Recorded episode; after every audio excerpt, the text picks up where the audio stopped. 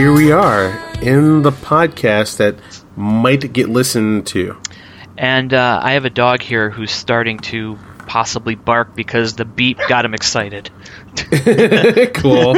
so yeah, this be the the raw version of Starjack One podcast, which uh, I hope I didn't just name it just now Pe- because people at work were asking me what the name was going to be. I'm like, uh, they thought it was hilarious that we're going to do a podcast without a name. I think I think we probably just go simple like Starjack podcast because like there's there's a sub s- there's sub um, shows that I want to do here. Like I have another friend who does a science podcast, um, and I was on it for a little while with Max. And Oh, really? We did a po- yeah we did a podcast about um, uh, how many oh why Pluto is not a planet. Oh, that's Like, great.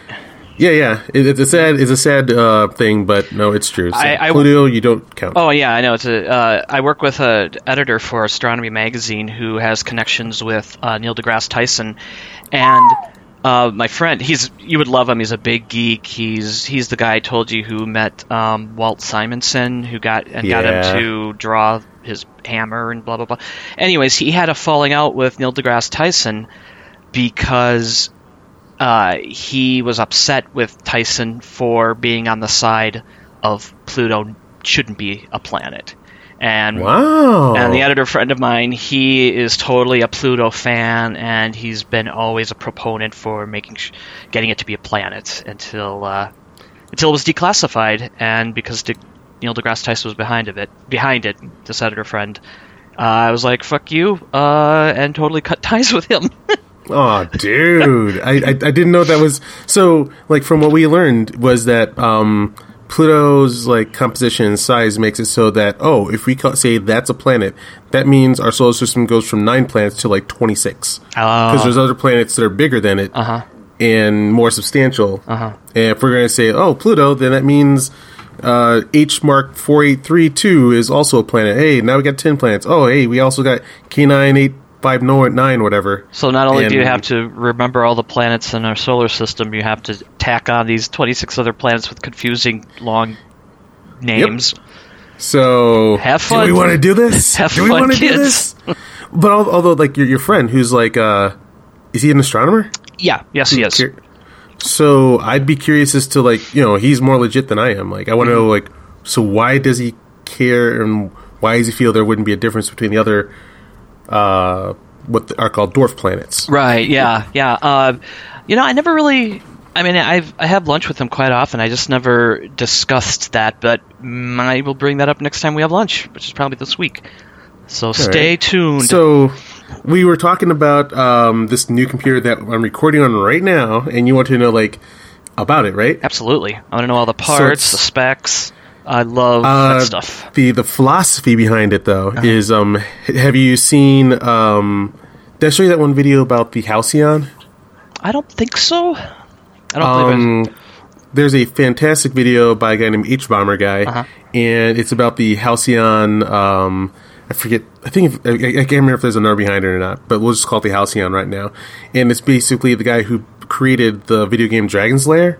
Um, and it's not Don Bluth. Oh, uh, is it Dragon's Lair or is it Dragon Slayer? Um, I can never tell the difference between the two in my head, so it always comes out sounding the same. Yeah. When I say oh, I it. think that, I, I, what I'm saying is So I I don't mean the '80s movie. I mean the video game. Yeah, yeah, I mean that as well. I'm just saying, like, uh, Dragon's Lair is such a great name because. Sorry, will be quiet. I'm, I'm so sorry. Laura isn't here, so she's not able It's cool. to. Um, but that's such a cool name because it could mean one of two things or both. If you think about it. Um. Yeah. Yeah. I, I think I kind of noticed that pun Mm-hmm. this week, maybe.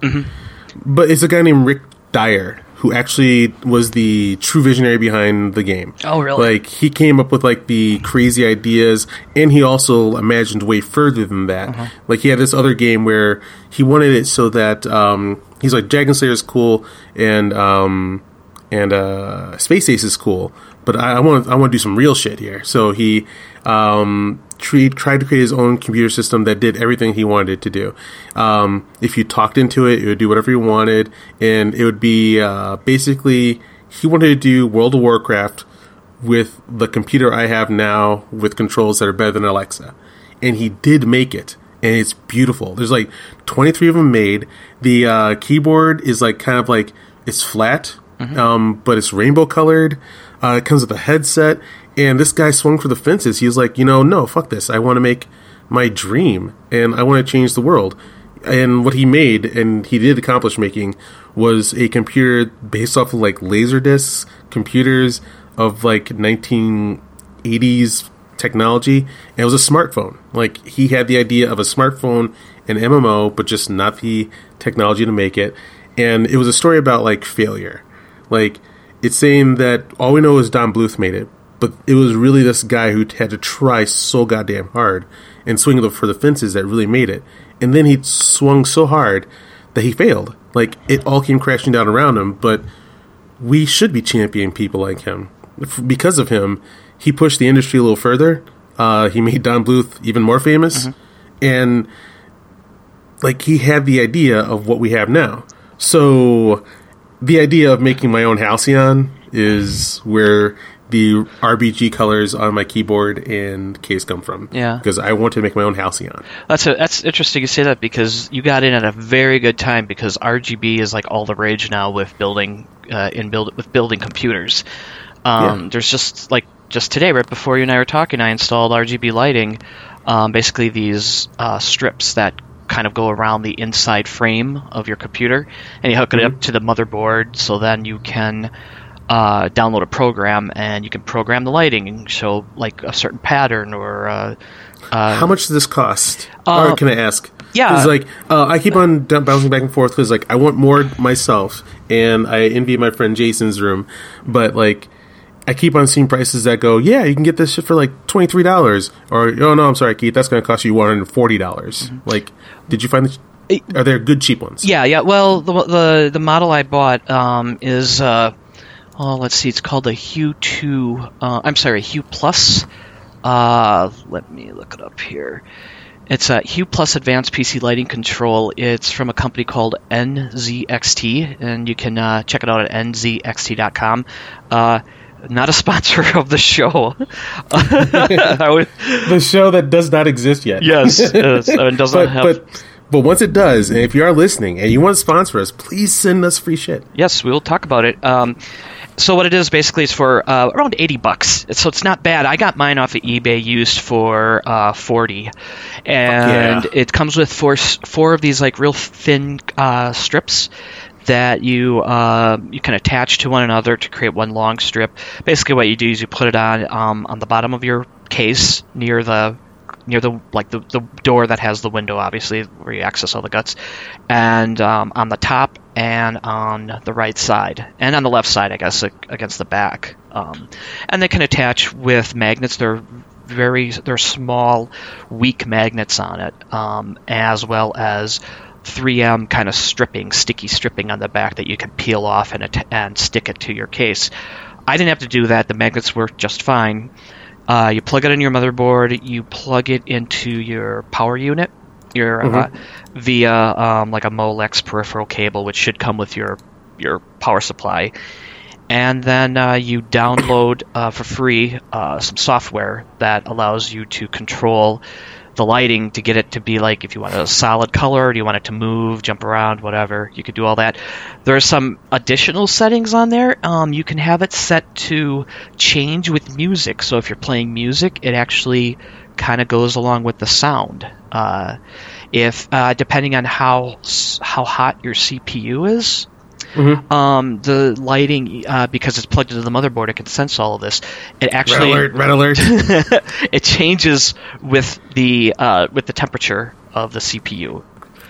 I would love that to coincide with that um, alert from the first Star Trek movie, Oh. and it goes. "Red! Red alert!"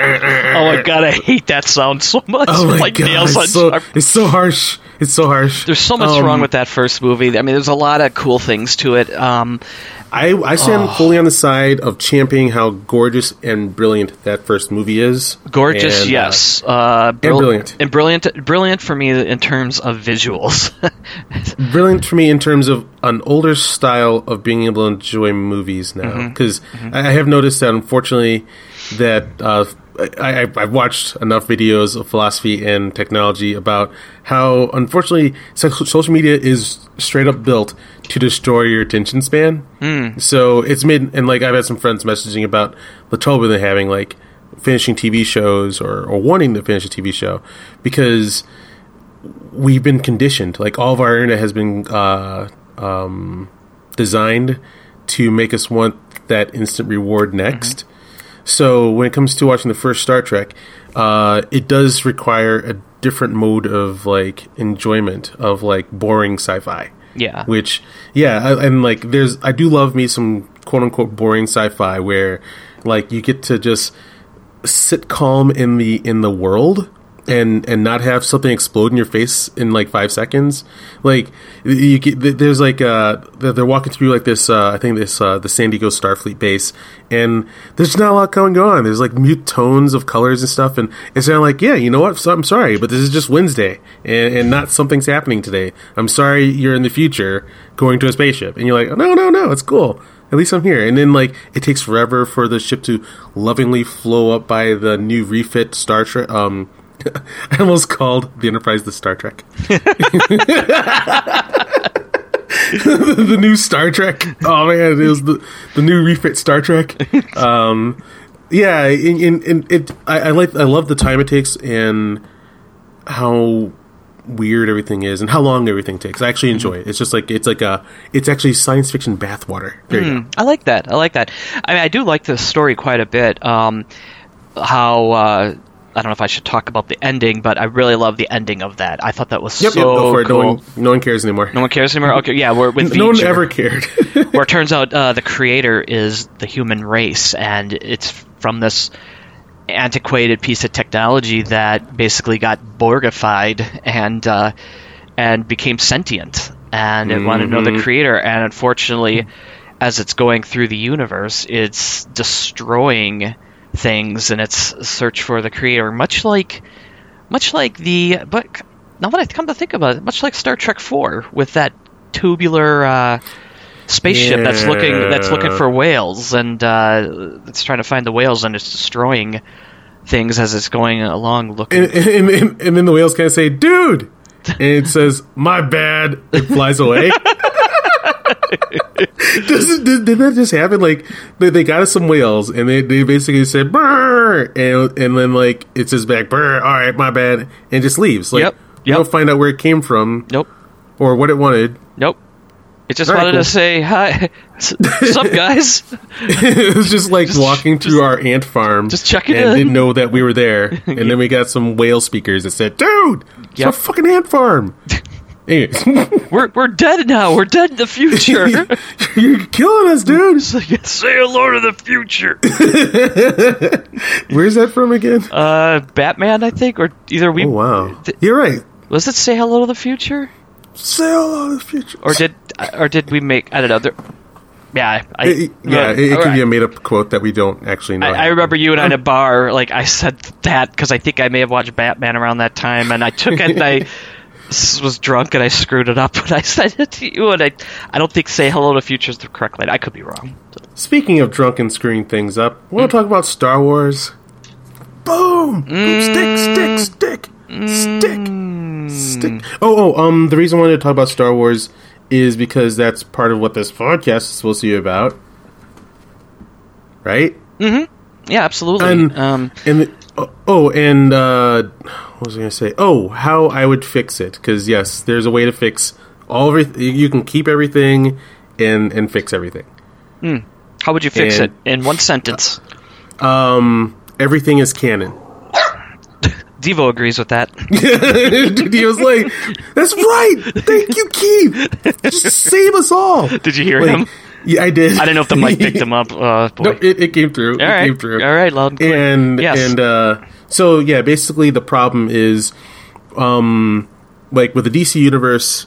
I'm sorry, but I I was not bothered by Batman vs Superman. I Mm-hmm. would like to watch that again and review it because after we walked out of the theater, even with Justice League, we walked out going, "Hey, that was awesome. I liked it."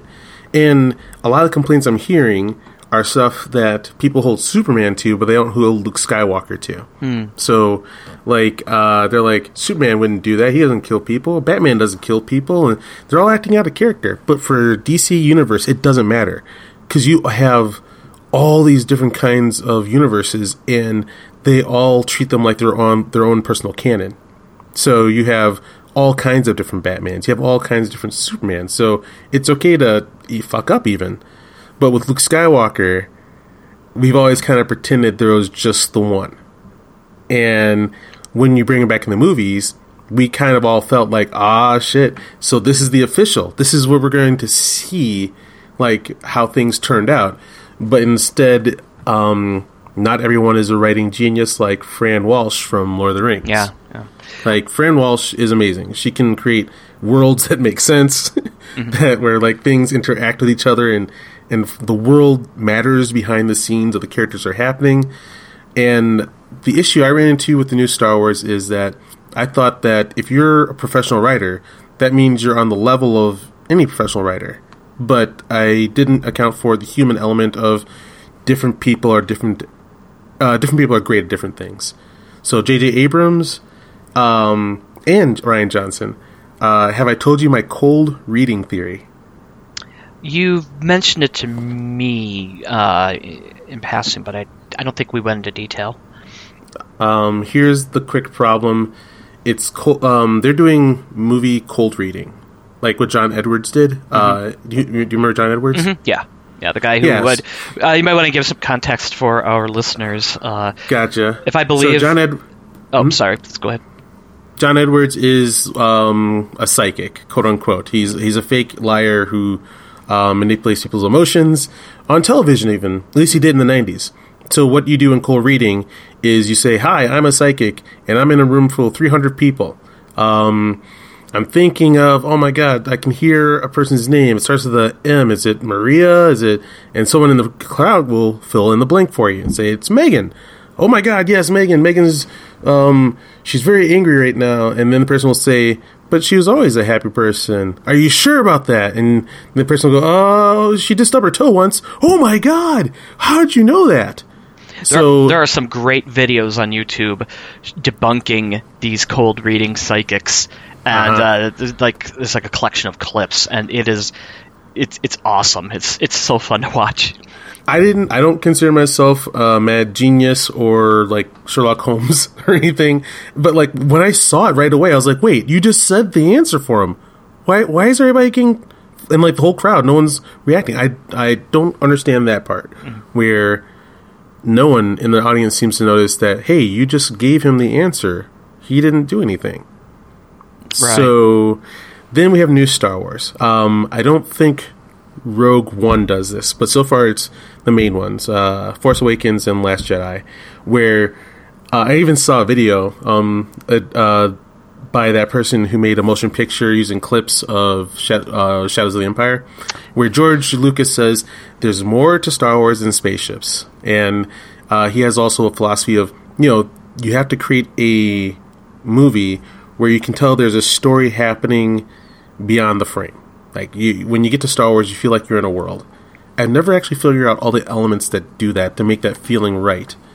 But um, with the new movies, they'll give you just enough big, iconic visual cues, and then tell you to fill in the rest. So they'll show you a Star Destroyer all of a sudden, and you'll be like, "Oh my God, the Empire is back!" And you're like, us fans though, who uh, there are certain fans like us, we see it differently. Um, and a friend of mine, I'm a, I'm jumping all over the place, but um, my friend Kim, she explained to me that Keith, people watch movies differently than you do. Like, not everyone's paying attention to the script. Not everyone's paying attention to exactly what's happening on the screen. Even like they watch a movie and they come out with a feeling, which is why I've run to like countless arguments on Facebook with people saying, "Well, it makes me feel." And I'm just like, "Why are you saying that?" Because that's not what happened in the movie. And she's like, "Yeah, but that's because they they're watching movies differently." It's kind of like how I listen to music. Like I'm a music noob uh, eternally. I don't know about structure of music. When I'm taught it, I'm like, "Holy shit, what? That was there the entire time." Um, but I get a feeling and That's all I need. Because and there's not a right or one right or wrong way to uh, listen to music or watch a movie, but it causes a car crash of arguments because people will say that uh, Leia is a damsel in distress, right? In the first movie. Mm-hmm. What is Leia's part of the team, though? To you, She's almost a she's almost a MacGuffin in a way. oh my god, you know and and it turns out that the macguffin is um turns out that this macguffin once freed is, is a very strong uh, leader and uh, there you go, there you go. I was hoping you'd. uh, Sorry, I didn't want to fill in the word for you, but that's the thing that most know- everyone else leaves out. Leader. She fills in the role. She takes over the team. She's the leader of the team. yeah you even see that like in the uh, death star detention escape where she grabs the blaster rifle from han and uh shoot, Luke. fires uh, from Luke. Yeah, sorry, fires up a couple of shots and then shoots. She's a the- better shot than Luke too. that- that's true. Um, Like um during that bridge scene, like Luke is trying his best. God bless his heart. Like he thinks he's in control, and he's trying to lead her and stuff. And then like the the, the stormtroopers come and and like she's just trying to make sure that we they get out alive. He's shooting the best he can. And then when he has to hand it over to her, like the the show the the the scene plays out. She's nailing stormtroopers more than he is. Yeah, he has because a- she has actual experience. yeah, and he's a farm boy. Yep. And it's right there in the movie. Like, she's not a damsel. She's actually the leader of the team and far more seasoned than Luke. And she holds the line while he gets the grapple, and they work together. And then, as a baby, Keith says to his mom, Mom, do you remember that part in Star Wars where he turns to Princess Hylia and says, Watch this? And they swing across the chasm? And then my mom goes, You're paying attention? Even though she doesn't know I got the scene wrong, she's like, You're paying attention? Because I just remember you taking off your shoe in the theater. I thought you weren't watching the movie. And that's my first, first Star Wars memory. Anyway, but so back to the cold reading. Um, they'll show you a, a uh, Star Destroyer. And then people who watch movies with just feelings are saying, Holy shit, we have Star Wars back. But people who, like us, who have been kind of living Star Wars, where it's a place with moving parts and history and people, and it's kind of almost in your head, you could go there anytime and things are still moving, right? Um, all these books have filled in like these like um, details and whatnot. So like we understand Star Wars as a a real place, whereas J.J. Abrams says, "Here, let me put some visual cues on the screen, and then you fill in the blanks, and then people think it's genius." So if you see like a in Last Jedi an emotional big punch on the screen, and you feel it, and you love Luke Skywalker, that feeling you're gonna walk away with is, man, I love him even more now because I care about him more. Whereas someone like us who've been living with Luke Skywalker and all of his details, and you know, we know when he brushes his teeth, we're screaming, "Why the fuck is he creeping into someone's bedroom at night? How is this happening?" And people go, people on the other hand, though, who watch it differently, they're more than okay to fill in the blank. They're like, "Well, if Luke Skywalker's is doing this, there has to be a great reason." even though it's not written down, like we're used to seeing in our favorite movies and books and comic books. That makes sense? Uh, yeah, I think so. Um, so basically, you're saying it's like the the issue is that the way he was written in the Last Jedi has caused lo- has alienated a lot of Luke Skywalker fans and diehard Star Wars fans. Is that basically? S- sort of. It's it's um so uh Rian Johnson's showing you an image that can be taken two different way, uh, different ways, um, very strongly, on purpose, and it depends on your background. So, goddamn him! Uh, I think was it was it Adam Driver who said it or no, it's just a meme. No, although Adam Driver did did actually uh, catch on to what the problem is with new Star Wars. Um, uh, I have a, I have a, I have a love hate history of with Adam Driver. Uh, do you ever watch that show Girls? No, I, I, I what was it on HBO or? Yeah. yeah. I, I didn't have HBO at the time. started out fantastic. Like, um, real and creative, funny characters. Adam Driver was uh, a very hideous and shitty boyfriend, and um, the way he talks and his look, I, I just wasn't fond of him on the screen. So the way he talks and looks, I thought that he was an extra. So I was like, oh well, at least I won't have to deal with him for too long. And then he became one of the stars of the show. I'm like, what? Oh my god. Well, I guess I guess at least he's confined to here in the show that I can hate him on. Oh my god, he's in Star Wars. Oh my god, he's in Star Wars. And um, he is one of these actors that I've seen that I think are incredible people. Oh shoot, he's not a bad actor though. Damn it. Um, there are incredible actors I've seen that are great, uh, um, terrible actors, but you can tell that they are just beloved, great people. Like, uh, who's the girl, little girl in ET who grew up? Drew Barrymore. Oh, Drew Barrymore. Yeah. Yeah, I see her acting in every movie. I can tell it's it's it's it's fake and uh, not good, but I can tell the people in the scene with her, and like when you see in interviews and anything about her, that people are just like, no, no, no, we like her. She's awesome. We want her to be around. And Adam Driver is that guy because like his interviews, he's an amazing person, and he even broke down like in a meme, and he also said that what's going on with these movies is that like there's usually a level of detail that we get in like the stuff we love. It started with Star Wars, and we wanted more, and then we searched it out and we found it in our books, our comic books, and Star Trek. Then like the '90s kicked in with '90s TV series where they had their own sci-fi that would build upon itself and, and grow, and it had the, all these working parts. So we're used to that in Star Wars. Like everything should make sense and and connect. But new Star Wars is Disney saying, "Oh wait, the prequels sucked. Everyone hated the prequels. We need to never do that ever again." And they don't understand the story or world of Star Wars. They say, "You know what imagery is profitable though? Turn everything back to uh, the status quo of Rebels versus Empire. Give us back our Darth Vader. Bam! Everything. Everybody will be happy again." And in doing that, they have to slaughter everything that was earned and built in the world. And it's visual cues, though. Like, they give you the visual cue of a Death Star, or a Darth Vader, or Luke Saber, and you fill in the rest, and a lot of people are. And that's how they want their Star Wars. Versus people like us, not so much. Uh, sorry, I uh, I think uh, someone is here. Hold on. Okay. Sorry, Uh, I know. The, the- yeah, yeah. Let's pause it. Uh, I'm not sure Cool. how to.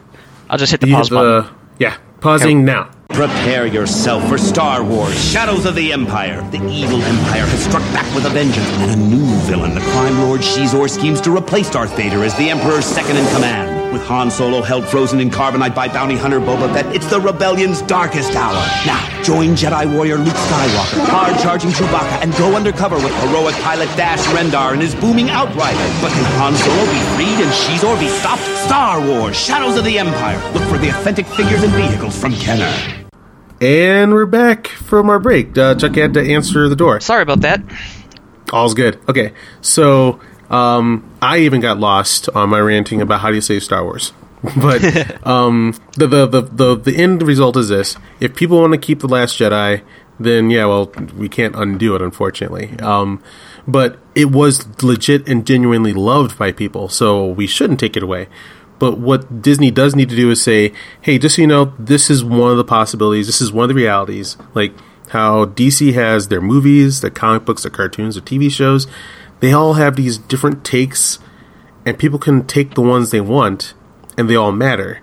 And if Star Wars wants to succeed, let's just say this is one of the takes. Because for me, like, the books and the video games, that's what real Star Wars for me is. And that's where I get my enjoyment. It'll be interesting after um, episode nine comes out, which, as of this recording, we got like two or three weeks until we get our first trailer and poster and see what the name is. But it'll be it'll be interesting to revisit this conversation after episode nine comes out, and then you Mm-hmm. have completed the trilogy and. You know, will it redeem the Last Jedi in some people's eyes, or make it even worse? Uh, I'm not sure. No, I- I- it's over. like for, for fans like us, it's, it's it's definitely over. Like the the problem that new Star Wars has run into is that, um, and, and I see this over and over on YouTube is we care more than they do. So each time you see a video about like, okay, so this happened to save it, this is what they would need to do next, and they did that a lot for The Force Awakens. But then the end result is people who aren't Fran Walsh. They don't know how to do world building. They are working for a giant company and they need to do the broadest thing possible to turn Star Wars back into a status quo they can make money off of forever. Because like they have all these like um, merchandises for Rebel costumes and Imperial Stormtrooper costumes. They don't want freaking spacer costumes, or they don't want to think of all the wild other variations Star Wars can get. They're trying to crunch it down into a basic thing again of a Luke Skywalker person versus Empire. Well, it'll be interesting to see then, um, to address what you just said, because the Rian Johnson trilogy, I guess, is going to be taking place far away from the stuff that we already know. Another part of the galaxy, a whole other star line, and then um, the the showrunners for um, Game of Thrones, they're making their own. I don't know if it's a series or movies, but the ru- Movies. The rumors, uh, the rumor is that it's going to be the Old Republic.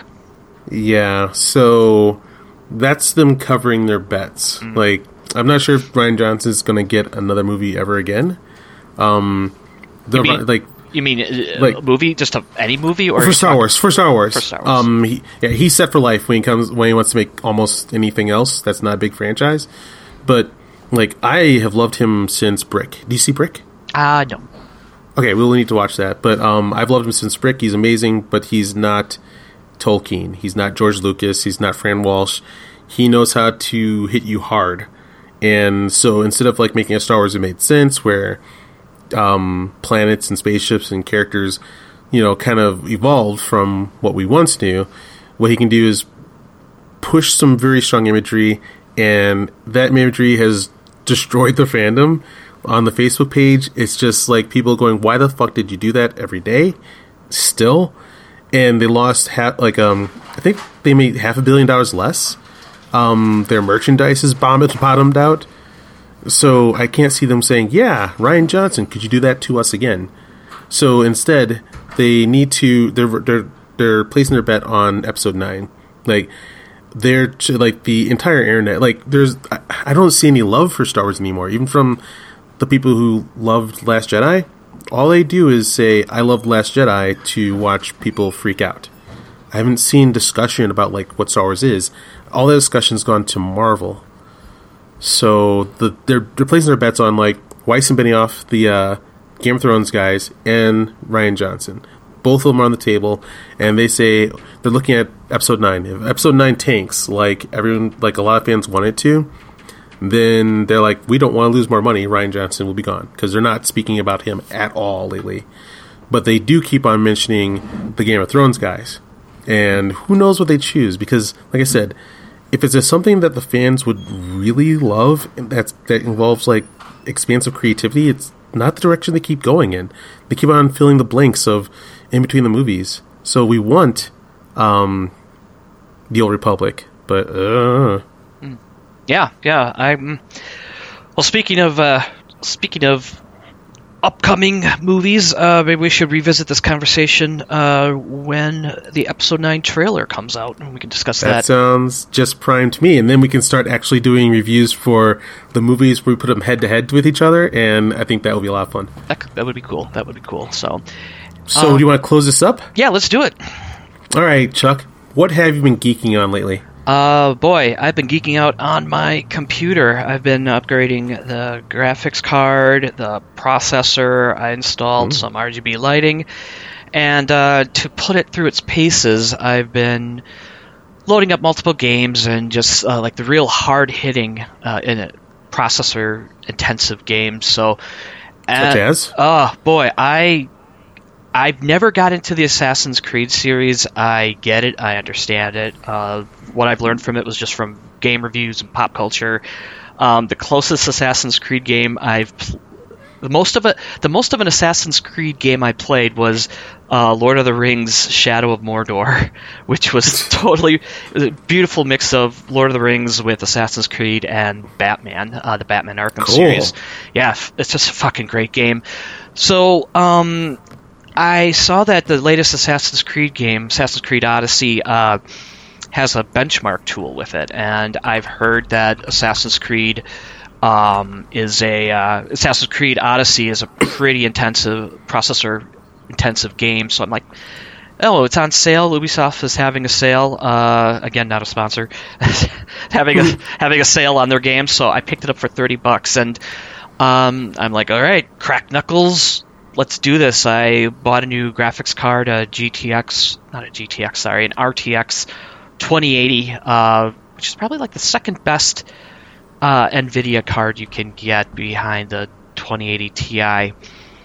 Um, but uh, I absolutely loving that game. I don't know anything about the about the lore of Assassin's Creed except oh, it takes place in the future. And these people go into uh, go into this machine that puts you in the body of some assassins somewhere in time, and I'm like, okay. Thankfully, the game Yeah, doesn't. I, I think you passed and missed out on the part where it's also maybe the resurgence of a past civilization or something. Uh, I I have no idea. Yeah, there's some cult or something, some organization is referenced in this in the beginning. Thankfully, it's really short and sweet. I'm like, I don't know what the fuck's going on. Let's just go back in time, and they finally get to it, and it takes place in um, takes place uh, like in the Gre- like in in Greece during um. Oh boy, I'm bad with history. It, during like the time of like Leonidas and the 300, and there's like a war between Athens and Sparta, and uh, so you play as a as a Spartan warrior. Cool. Um, yeah, and I absolutely love it. I got it as a benchmarking tool, and I'm sticking with it because it's just so much fun to play. A lot of cool role playing. It feels like there's role playing mechanics in there that you don't get much in a AAA title anymore. So I'm Ah. I'm really enjoying Um, that. Well, uh, RPG. You, so, because like um, the Assassin's Creed I played was more like Zelda, where I had my dude and I can like add some like stuff onto him. But what RP? Oh, is there like like um uh dialogue trees that change the plot? Uh, there are definitely dialogue trees. I don't know if it changes the plot. I mean, I guess that's the point of a tree. So I don't know. There are dialogue choices you can make as you're talking to someone, and um, I don't know if that was a.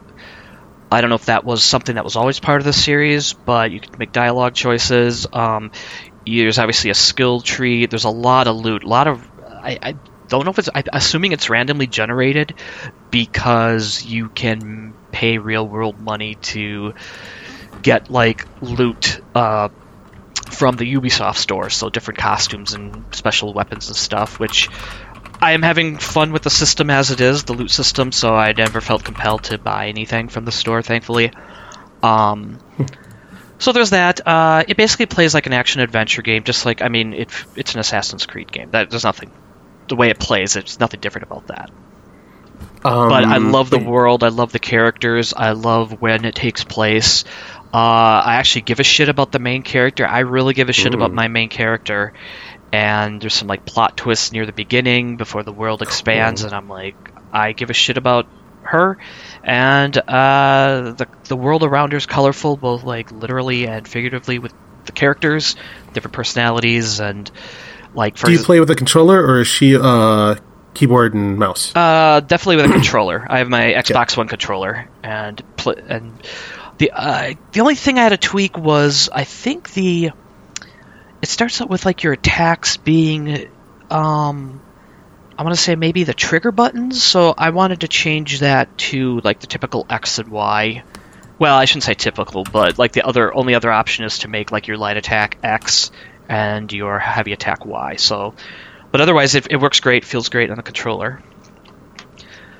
So yeah, that's what I've been playing with. Uh, oh, and so uh, can you, can you yeah. compare the game to another game that you love and say like it's filling in that Uh, space? I would have to say, again, probably going back to that Lord of the Rings, that Shadow of Mordor game. I mean, Okay. which Shadow of Mordor ripped off Assassin's Creed, but it was like a lot of people said it's the best Assassin's Creed game ever. And it's not- yeah, uh, that uh, uh, the Lord of the Rings game I'm, I'm referring to, and it's which is funny because it's not an Assassin's Creed game. But uh, it's a lot Cool. like that. I mean, it plays like that. You're running around, sneaking around, stabbing fools and assassinating fools, and and um, yeah, it's a lot like that. And it's all it's. I mean, Uh, there, there's I, I get a little sense of Batman, you know, Batman Arkham games in there when it comes to the combat.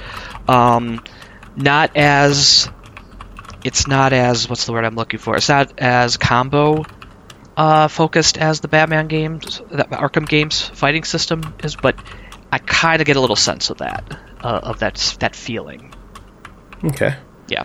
So Anything else been geeking on? uh, yeah, a lot of uh, uh, a lot of uh, Star Wars Battlefront 2 on the PC. Um, by the way, uh, if people are listening to this, uh, just throw out everything that you thought you know about Battlefront 2. I know there was a, you know, as you know, there's a lot of controversy when it dropped with loot boxes, and all of that is gone. The progressive system has been um, rearranged, updated.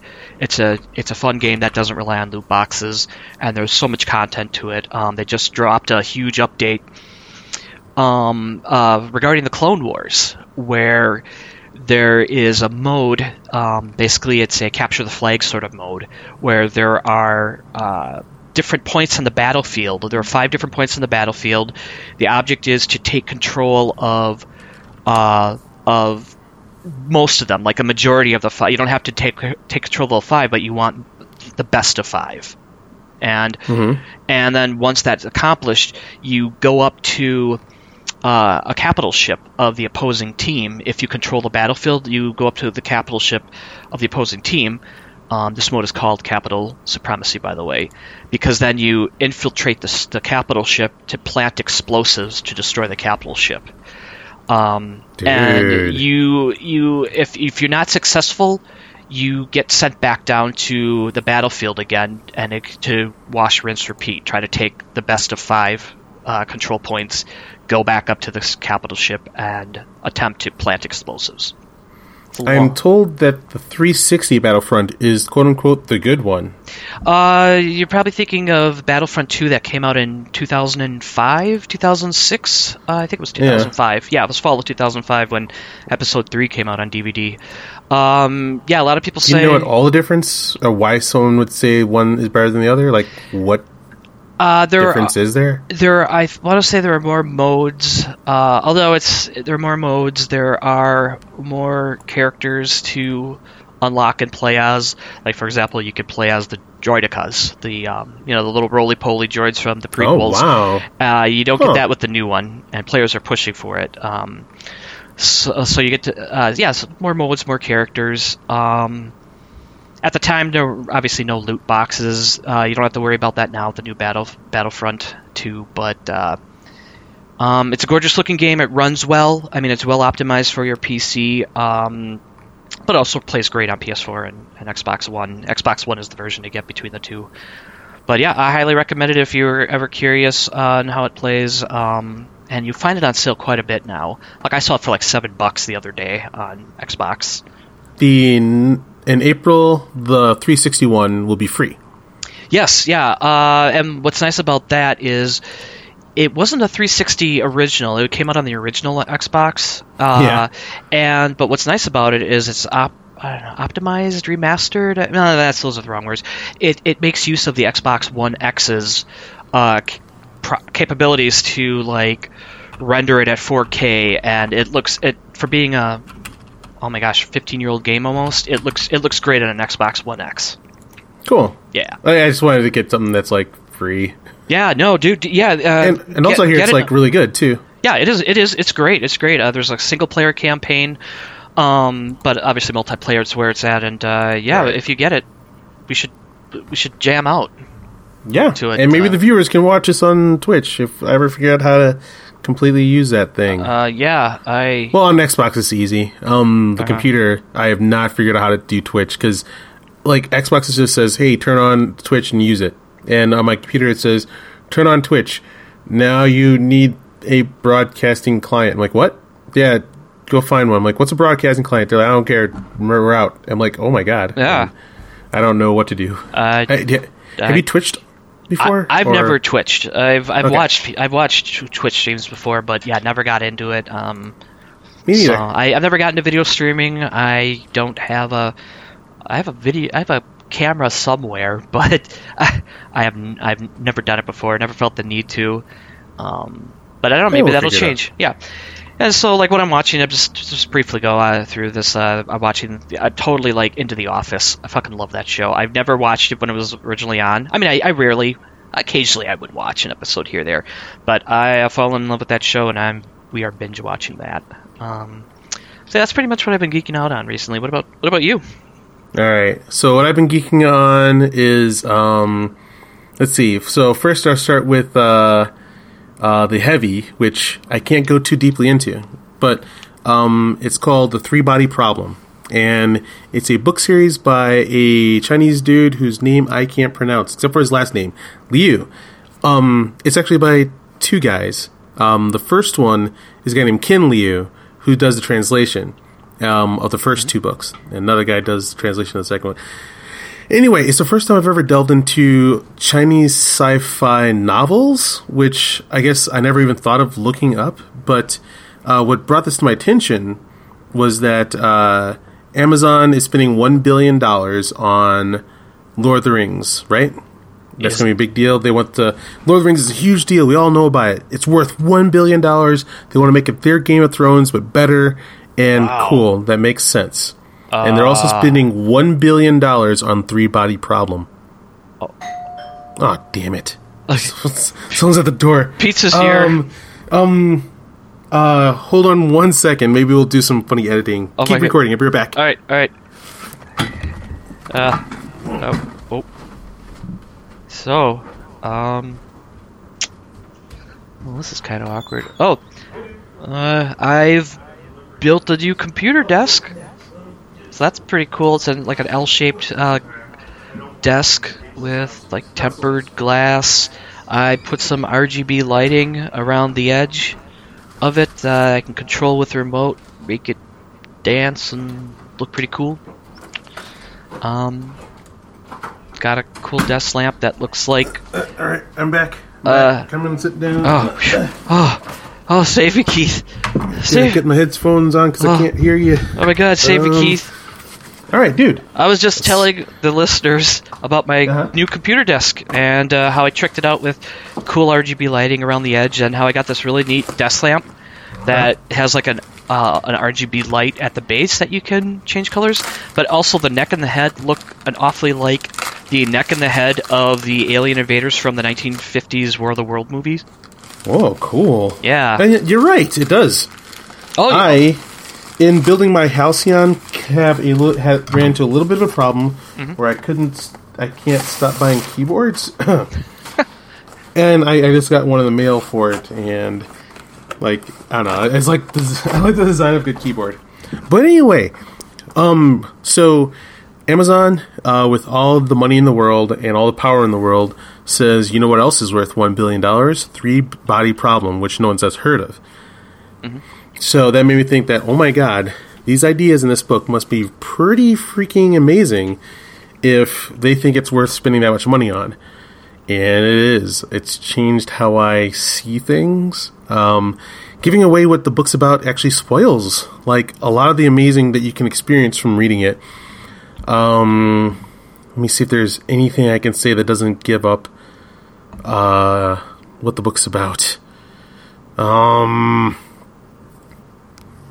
shoot, I can't. Like, so when I first started reading the book, it goes into a lot of uh, history of China, where they went through something called the Cultural Revolution, which in the book read like um, the entire country turned into, or a large portion of the country turned into warring neighborhoods. It, it there's some horrible atrocities that happened, and so you're reading the book, and a lot of it is just normal stuff that happened in history to people. Well, horrific things.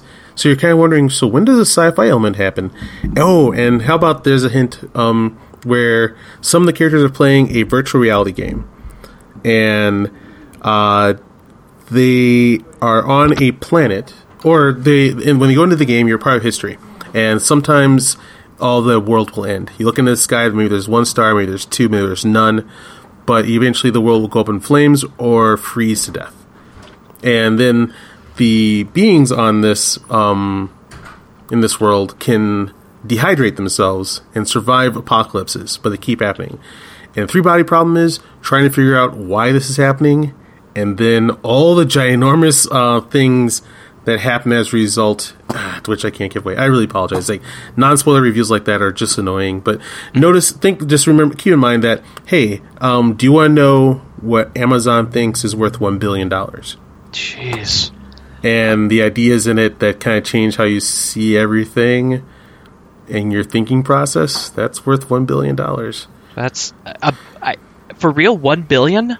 Oh, so they didn't spend it. They almost did. Like there, there's like this news release happened where they're like, um, Amazon Amazon declares, yes, motherfuckers, we're willing to buy this thing for one billion dollars. Let's do this. And things have fallen through.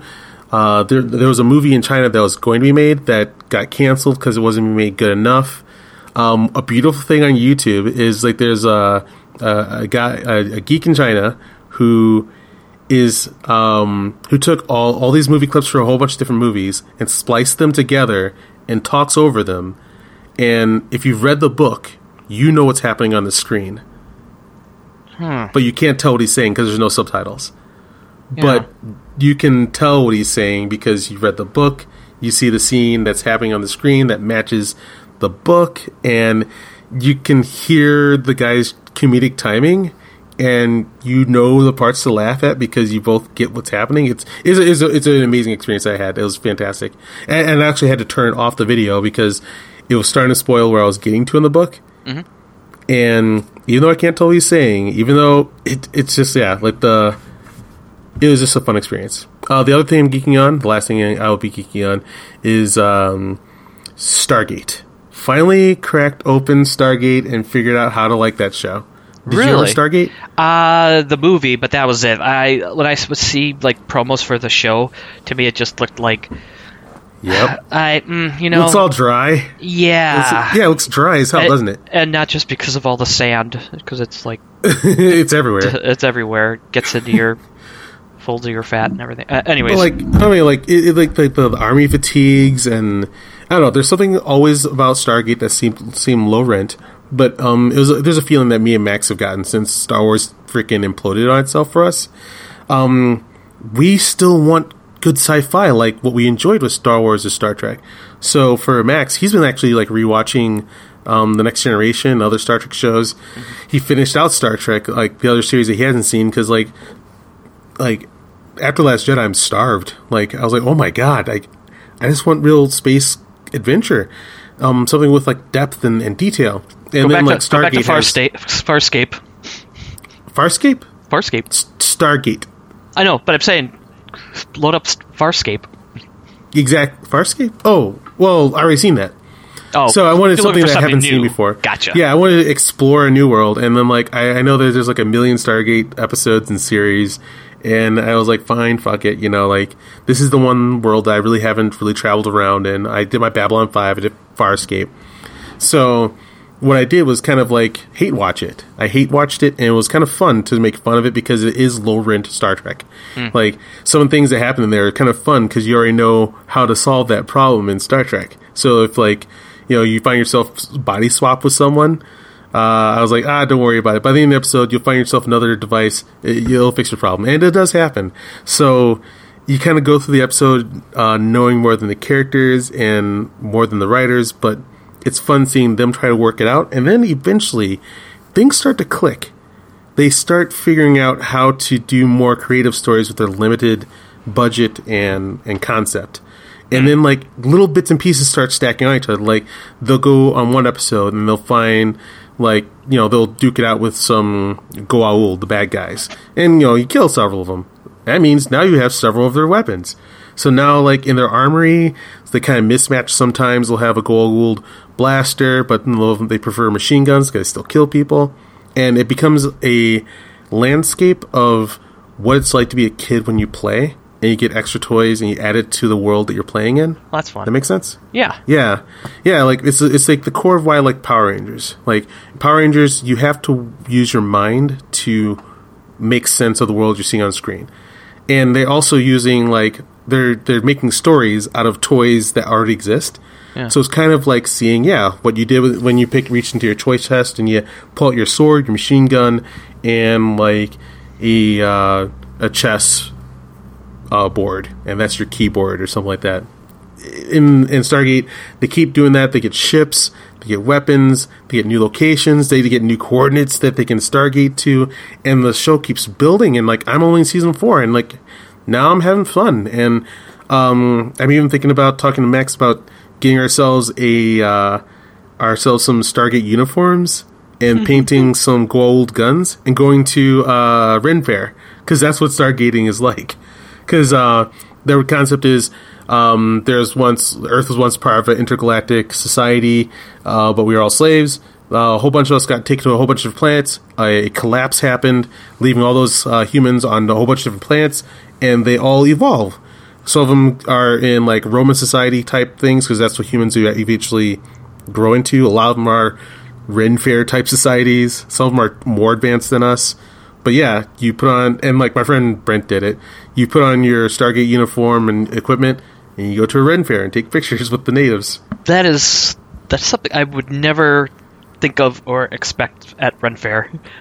Yeah, it happens though. I've seen the pictures and it's fun. Like so, yeah, you, you start off hate watching it, and it is just watch it for as bad as you think it is, and kind of maybe enjoy that, and then keep watching and see like, oh my god, these people are learning, they're improving, they're expanding, they care about their world, they care about world building. So it's just like, since Star Wars isn't doing it, all right, hey, guess I just joined Stargate. That's cool. Yeah, it's been fun. Where do you recommend uh, seeing this? Um, you watch it? On it's on Hulu. Like I would love to recommend watching it on VRV, which is why I first started watching it.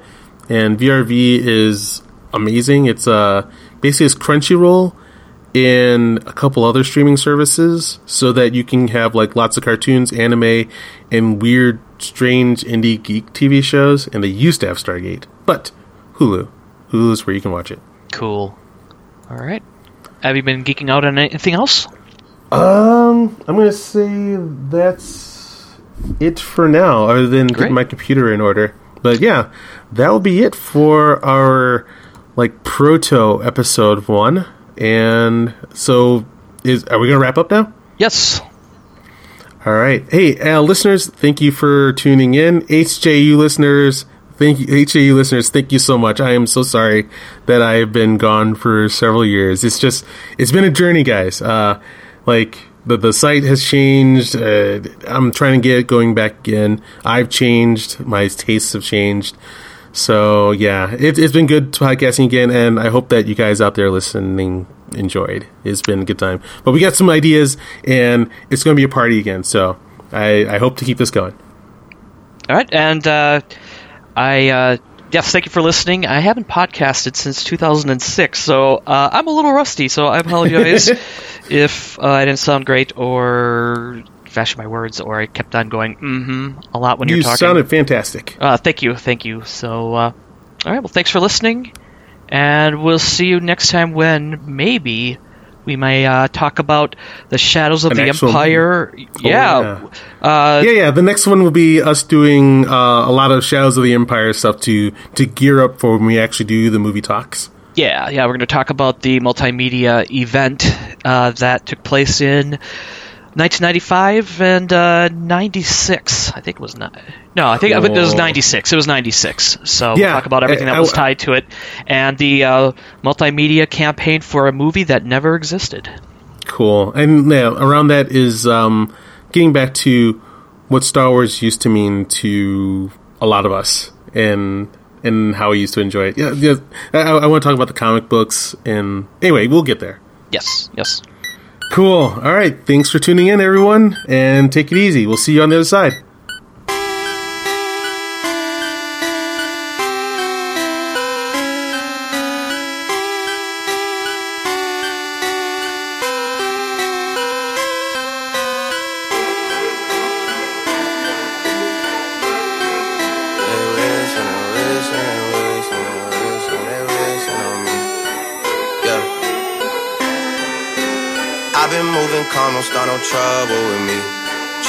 Keep it peaceful is a struggle for me. Don't pull up at 6 a.m. to cuddle with me. You know how I like it when you loving on me. I don't wanna die for them to miss me. Yes, I see the things that they wishing on me. Hope I got some brothers that outlived me. They gon' tell the story, shit was different with me. God's plan, God's plan. I hold back sometimes I won't. I feel good sometimes I don't. Like, I finesse down Weston Road. Hey, Might go down to G-O-D. Yeah, I go hard on Southside G. I make sure that Northside E